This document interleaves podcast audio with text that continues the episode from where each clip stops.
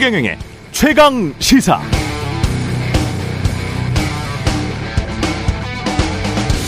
네, 지난주 금요일부터 뉴스가 참 많았습니다. 법원 가처분 신청에서는 조호영 비대위원장 직무 집행 정지가 나왔고, 그러자 국민의힘에서는 긴급 의원총회를 열어서 당원 당규를 정비해서 새 비대위를 구성하겠다고 했습니다. 국민의힘 권성동 원내대표가 맥주, 소주 기자들을 앞에 두고 노래를 부르는 사진과 짤막한 동영상 기사가 나왔다가 사라지기도 했고 세계 최고 권위의 주간지 중 하나인 영국 이코노미스트는 윤석열 대통령을 정치의 기본도 모른다면서 헤드라인 기사로 비판했습니다. 미국 연준 의장인 제롬 파월은 인플레이션을 잡는 것에는 조건이 없다. 무조건 잡아야 한다고 말하면서 그 결과 미국 가계 일부에게 고통이 있을 것이다. 라고 말했습니다. 다우 지수는 1000포인트 넘게 하락했고 서울에서도 아파트 가격이 직전 신고가 대비 30% 정도 하락한 수준에서 매매가 이루어졌다는 보도가 있었습니다. 요즘 하루 평균 코로나 확진자 숫자는 10만 명 수준. 그럼 일주일에 자가 격리해야 하는 사람이 전국적으로 70만 명이라는 뜻이죠. 생업에 큰 지장이 없는 사람들도 있겠지만 하루머리가 아쉬운 사람들은 어떻게 할까요? 네, 안녕하십니까. 8월 29일 세상에 이익이 되는 방송 최경령의 최강시사 출발합니다. 저는 KBS 최경령 기자고요. 최경령의 최강시사 유튜브에 검색하시면 실시간 방송 보실 수 있습니다. 문자 자면은 짧은 문자 50원, 긴 문자 100원이 드는 샵9730 또는 유튜브 무료 콩 어플 많은 이용 부탁드리고요. 오늘 최강시사 조경태 국민의힘 의원 연결해서 국민의힘 비대위 해체 이후에 또다시 비대위 출범 어떻게 보고 있는지 들어보도록 하겠습니다. 이어서 박지원 국정원장 만납니다.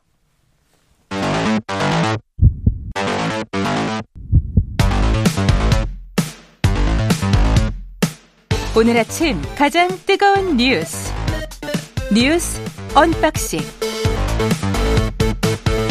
네, 뉴스 언박싱 시작합니다. 김민하 시사평론가 민동기 기자 나왔습니다. 제가 박지원 국정원장이라 그랬네요. 박지원 전 국정원장인데 예. 박지원 전 비서실장입니다. 예, 국민의힘이 마라톤 의총 긴급 의총 끝에 새 비대위를 출범시키기로 결정했습니다. 네, 새 비대위 구성 그리고 이준석 전 대표 추가 징계 촉구를 결의를 했습니다.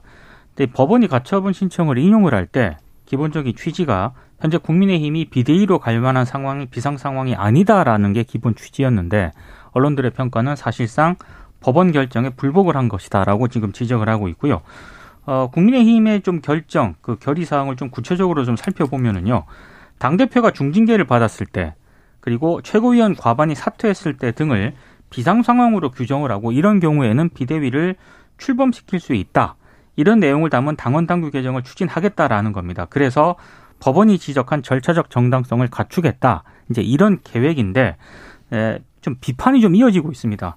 아, 실제로 의총에서도 일부 의원들이 법원 결정에 따라 비대위를 해산하고 최고위를 최고위로 돌아가자 이런 취지의 주장을 했는데 일단 수용은 안 됐고요.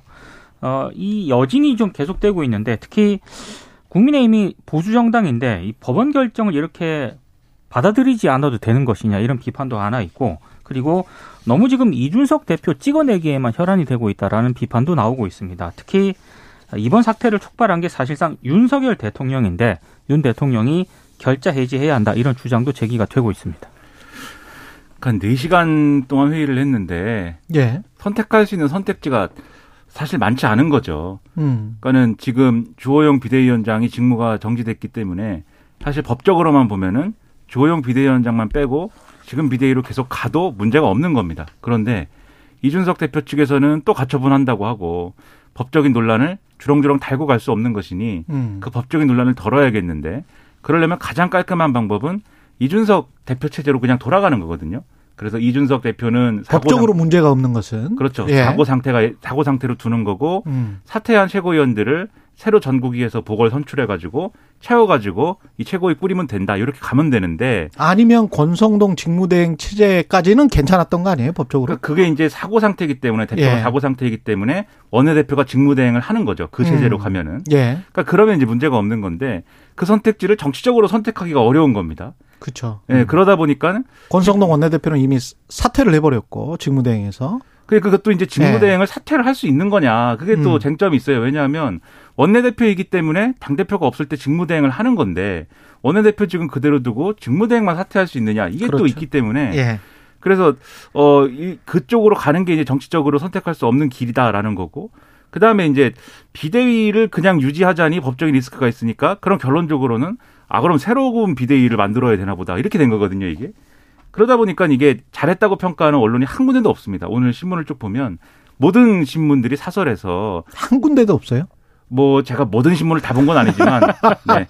제가 본 몇 개의 신문을 보셨어요 오늘? 여, 제가 본 여섯 개의 신문 6개 중에서는 신문. 네. 사설이든 기사 제목이든 뭐든 긍정적으로 해석하거나 평가한 신문이 그 여섯 개 중에는 없고 그 주요 여섯 개 신문에는 없다. 그렇습니다. 예.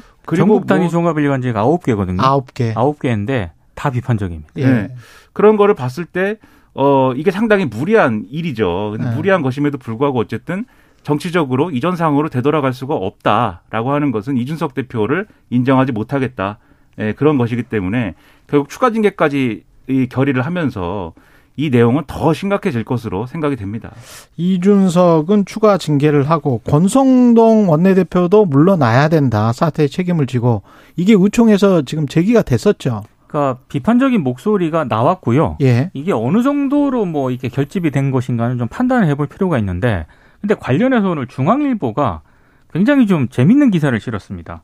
일단 대통령실 고위 관계자가 한 명 등장을 하거든요. 아 대통령실? 네, 예. 대통령실 고위 관계자가 이런 얘기를 하고 있습니다. 일단 윤핵관에 대해서는 상당히 강도 높게 비판을 하면서 어 좀 자유민주주의라는 헌법 가치를 지키는 공당으로서 지금 이 사태를 새로운 출발선으로 삼았으면 한다 이런 얘기를 하고 있거든요. 어, 이건 굉장히 원론적인 얘기라고 볼 수는 있지만 어, 굉장히 특이한 또 취재원이 한 명 등장을 하는데 예. 윤 대통령과 상시로 소통하고 있는 다른 고위급 참모 굉장히 깁니다. 음. 예, 이 참모가 한 얘기가 있는데 윤핵관의 이선 후퇴를 주장을 하면서요. 어, 권성동 원내대표를 겨냥을 해서 고양이 목에 누가 방울을 달 것인가의 문제일 뿐 원내대표 자리를 내려놓는 게 순리다. 이렇게 얘기를 하고 있거든요. 그러니까 아. 사실상 권성동 원내대표가 퇴진해야 된다라는 얘기를 어, 윤 대통령과 상시로 소통하고 있는 고위급 참모가 중앙일보 뭐 기자에게 참모면 비서실장, 수석 뭐 이 정도를 고위급 참모라고 하지 않아요? 그 그렇죠. 수시, 그 상시로 그렇죠. 소통하고 있는 참모라는 게 중요합니다. 소통하고 있는 한 세명 네. 정도밖에 없는 것 같은데. 그렇죠. 그러니까 사실 부담스러운 네. 부분이 추석 앞두고 이 계속 여론이 안 좋거든요. 네. 소위 말하는 윤핵관이라고 하는 측근 그룹하고 대통령이 뭔가 끊어야 된다라는 여론이 있기 때문에 이런 얘기도 하고 대통령실 쇄신도 한다고 하고 뭐 이런 건데 다만 이제 권성동 원내대표 입장에서는 두 가지 문제가 있습니다. 그냥 직을 내려놓을 수 없는. 첫 번째로는 지금 비대위를 새로 어쨌든 꾸리기로 한 거 아닙니까? 그렇죠. 그럼 비대위원장 지명 권한이나 이런 것들에 대해서 당 대표나 그 당 대표 직무를 대행하는 사람이 해야 되거든요. 음. 근데 권성동 원내대표가 사퇴를 하면 원내대표부터 새로 뽑고 나서 그 사람이 대표 직무 대행을 하도록 만든 후에 그 다음에 비대위를 꾸려야 되는 거지 않습니까? 그렇죠. 절차적으로. 그렇죠. 근데 국회의원들이 원내대표 선거 한 번 하기가 얼마나 골치 아프고 음. 얼마나 그게 심각한 문제입니까? 그러면 또 다들 또 누가 하느니 또 줄을 서느니 뭐 할 텐데 그게 심각한 문제가 되고 두 번째로 권성동 원내대표도 억울하다 이겁니다. 나도 그렇지. 억울하다. 아니 지금 어떻게 보면 토사구팽일 수 있어요. 그렇죠. 지금 이준석 떼내고 그 다음에 권성동 떼내고 관련해서 근데 권성동 원내대표는 대통령의 뜻을 받들어서 열심히 하겠다라고 했던 거 아니에요? 사실 문자를 받아서 네. 그걸 이제 국회에서 여러 번 거밖에 없는 걸 수도 그렇죠. 있는데 네. 문자를 보낸 분은 일단 윤석열 네. 대통령으로 추정이 되고 있으니까요. 아니 윤석열 대통령이잖아요. 그거는 맞잖아요. 그렇죠. 예. 그러니까 의원총회에서 예. 이 부분에 대한 항변이 있었는데 예. 그동안 좀 잠잠했던 윤한홍 의원이 음. 원래 선거 때는 그분도 이제 윤핵관이다 이렇게 해가지고 그렇죠. 또 4대 윤핵관 중 한 명이다 막 이랬는데 예.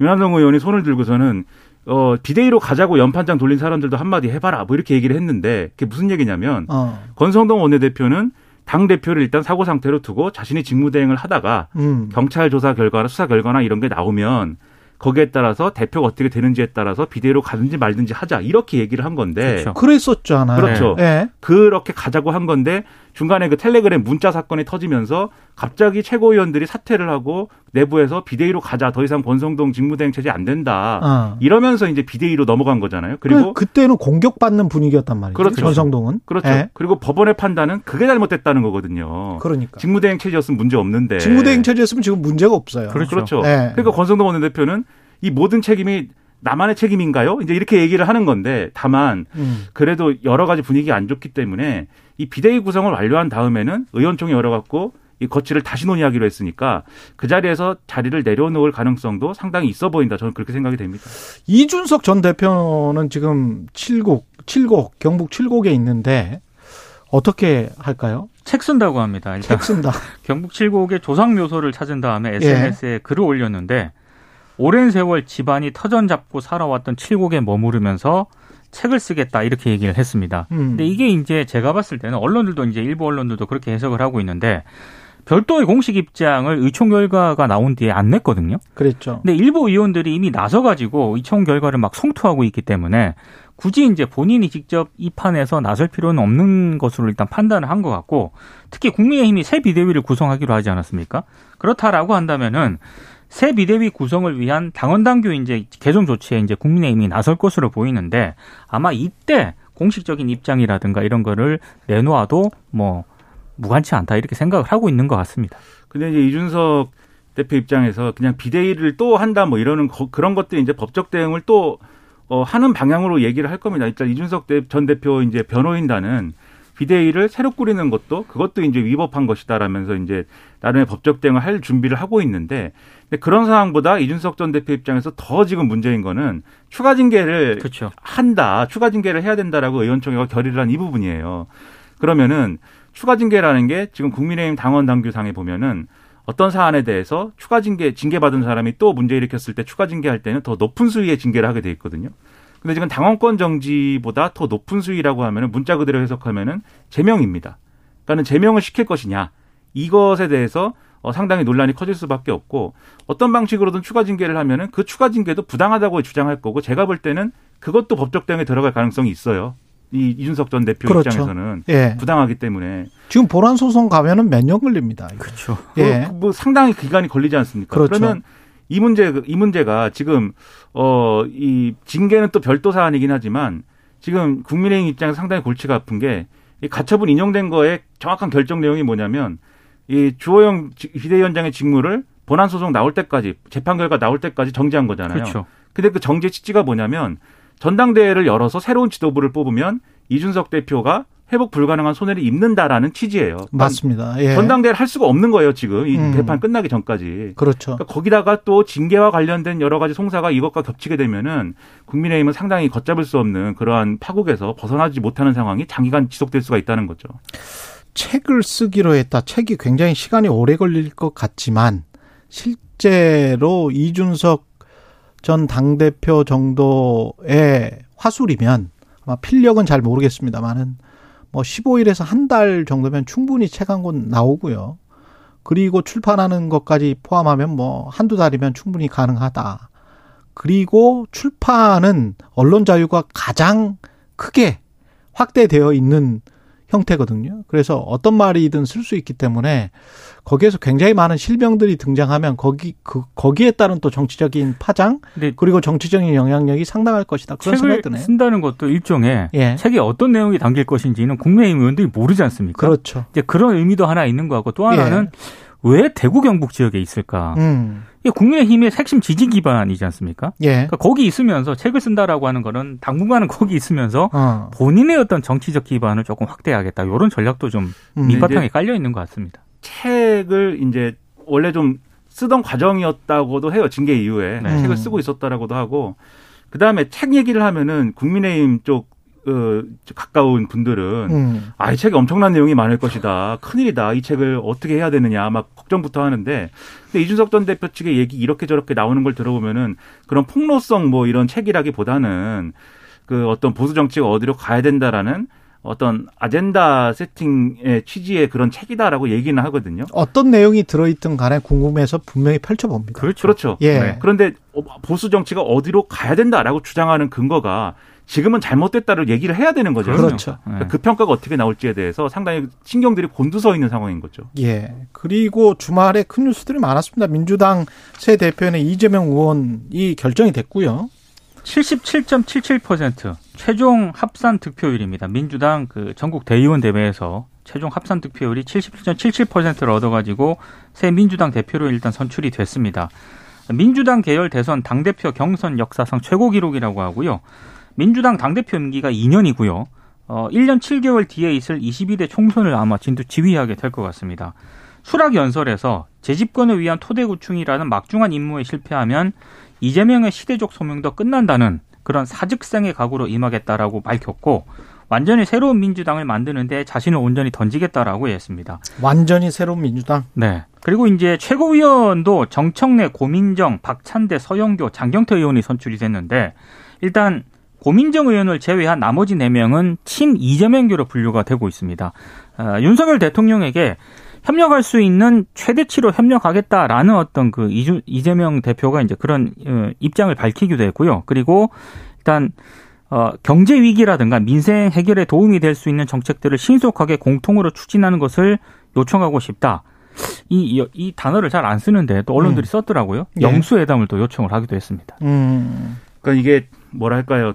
어, 뭐, 뭐 모든 게 다 소용이 없었던 것입니다. 이게 무슨 얘기냐면 그러니까 여기서 소용이 없다는 게 뭐냐면 예. 이게 논란이 있었잖아요 룰에 대해서 어. 그래서 권리당원 투표가 몇 퍼센트여야 되고 대의원 투표가 얼마여야 되고 국민 여론조사 얼마 반영해야 되고 뭐 그렇죠. 뭐 이런 논란이 있었던 게 왜냐면 국민의힘처럼 50대 50으로 하자 뭐 그렇죠. 여러 가지 이야기 있었죠. 그렇죠. 예. 이런 논의를 왜 했냐면은 권리당원 투표에서는 이재명 대표 지지세가 확실하게 있겠지만 음. 일반 여론 일반 국민 여론조사하고 대의원 투표에서는 좀 불리할 걸로 예상을 해서 불과 한두 달 전이에요. 그렇죠. 예. 그런 걸 감안해 가지고 이 룰에 대한 논쟁이 있었던 건데 지금 뭐 몇 퍼센트로 하든 이거를 모든 이 국민 여론조사와 대의원 투표 다 포함해 가지고 모든 영역에서 이재명 대표가 압도적으로 지금 이겼거든요. 그렇죠. 그렇다는 거는 역으로 얘기를 하면은 이 이재명 후보와 맞섰던 박영준 후보라든가 이쪽에서 늘 말씀드리지만 왜 이재명 이 어, 대표가 아니어야 되는지에 더해서 그것을 어, 당이 어디로 가야 되는지에 대한 어떤 그러한 논쟁으로 승화시키지 못한 거예요. 그러니까 대안적인 모습을 보여주지 못한 결론이 나온 거죠. 그러니까 모든 민주당 지지층 내지는 당원 계층에서는 음. 당연히 이재명 대안론에 힘이 쏠릴 수밖에 없고 그 결과가 여실히 예, 예. 나온 겁니다. 그래서 77.77%뭐 럭키 세븐이네요. 7777. 그리고 이 최고위원 이 득표도 마찬가지거든요. 음. 지금 어 현장에서 대의원 투표는 좀 다를 것이다라는 기대가 있었는데 물론 이 대의원 표심이 정청래 이 최고위원한테는 좋지 않았습니다. 4등 했는데 하지만 총합을 해 보면은 결국 이제 이 소위 말 언론이 얘기하는 이제 친명 일색의 지도부다라는 평가 그런 평가가 가능할 만큼의 일방적인 선거가 이제 된 거거든요. 정청래, 고민정, 박찬대, 서영교, 장경태 이렇게 최고위원 됐습니다. 그렇습니다. 그러니까요. 네.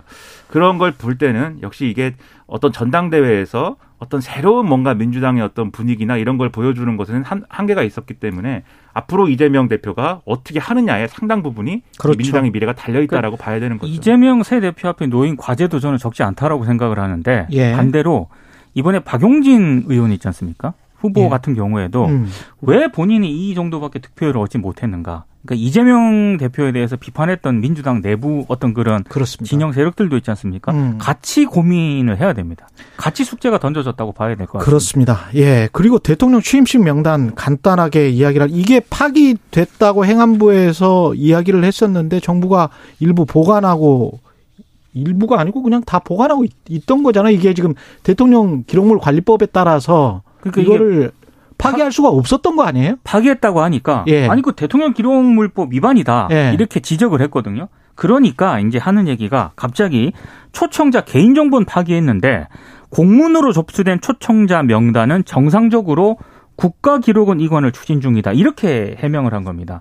그러니까 처음에는 완전히 다 파기했다라고 했다가 그 법 위반이다라고 얘기를 하니까 공문으로 접수된 초청자 명단은 국가 기록원 이관을 추진 중이다라고 해명을 했는데 이 해명은 조금 납득이 안 되는데 뭐 그리고 대통령실에서는 참석 여부는 아직 알 수 없다. 그렇습니다. 확인해 줄 수 없다. 이게 지금 말장난이지 초청한 사람들을 알고 싶어 하는 거지 국민들이 참석 여부는 그때 바빠서 못 왔으면은 우리가 그걸 알 필요는 없는 거 아니에요? 그렇죠. 그렇기도 하고 언론에서 이, 이 어떤 누굴 초청했는지 알고 싶다라는 거는 그 사람들의 개인 정보를 알고 싶다는 게 아니잖아요. 그렇잖아요. 그렇죠. 주민번호, 주소, 무슨 전화번호를 알고 싶다는 게 아니라 어떤 사람들을 대통령 내지는 배우자가 초청을 한 것이냐, 영부인이 초청을 한 것이냐, 그 사람들이 적절하냐. 왜냐하면 취임식장에 적절하지 않은 듯한 사람들이 앉아 있고 뭐 이런 것들이 포착이 됐으니까요. 그렇죠. 확인이 됐으니까 그런 걸 확인하고자 하는 것인데 얘기를 이리 돌리고 저리 돌리고 별로 음. 좋은 모습 아니죠. 최경영 기자가 왔는지를 궁금해하는 거지 최경영 기자의 개인 정보가 궁금한 게 아닙니다. 네. 그렇죠. 그리고 몇, 초청, 몇 년생이신지도 몰라요. 저는. 초청 여부를 이야기를 한, 하라고 하는데 참석 여부에 관해서는 뭐 모르겠다. 이거는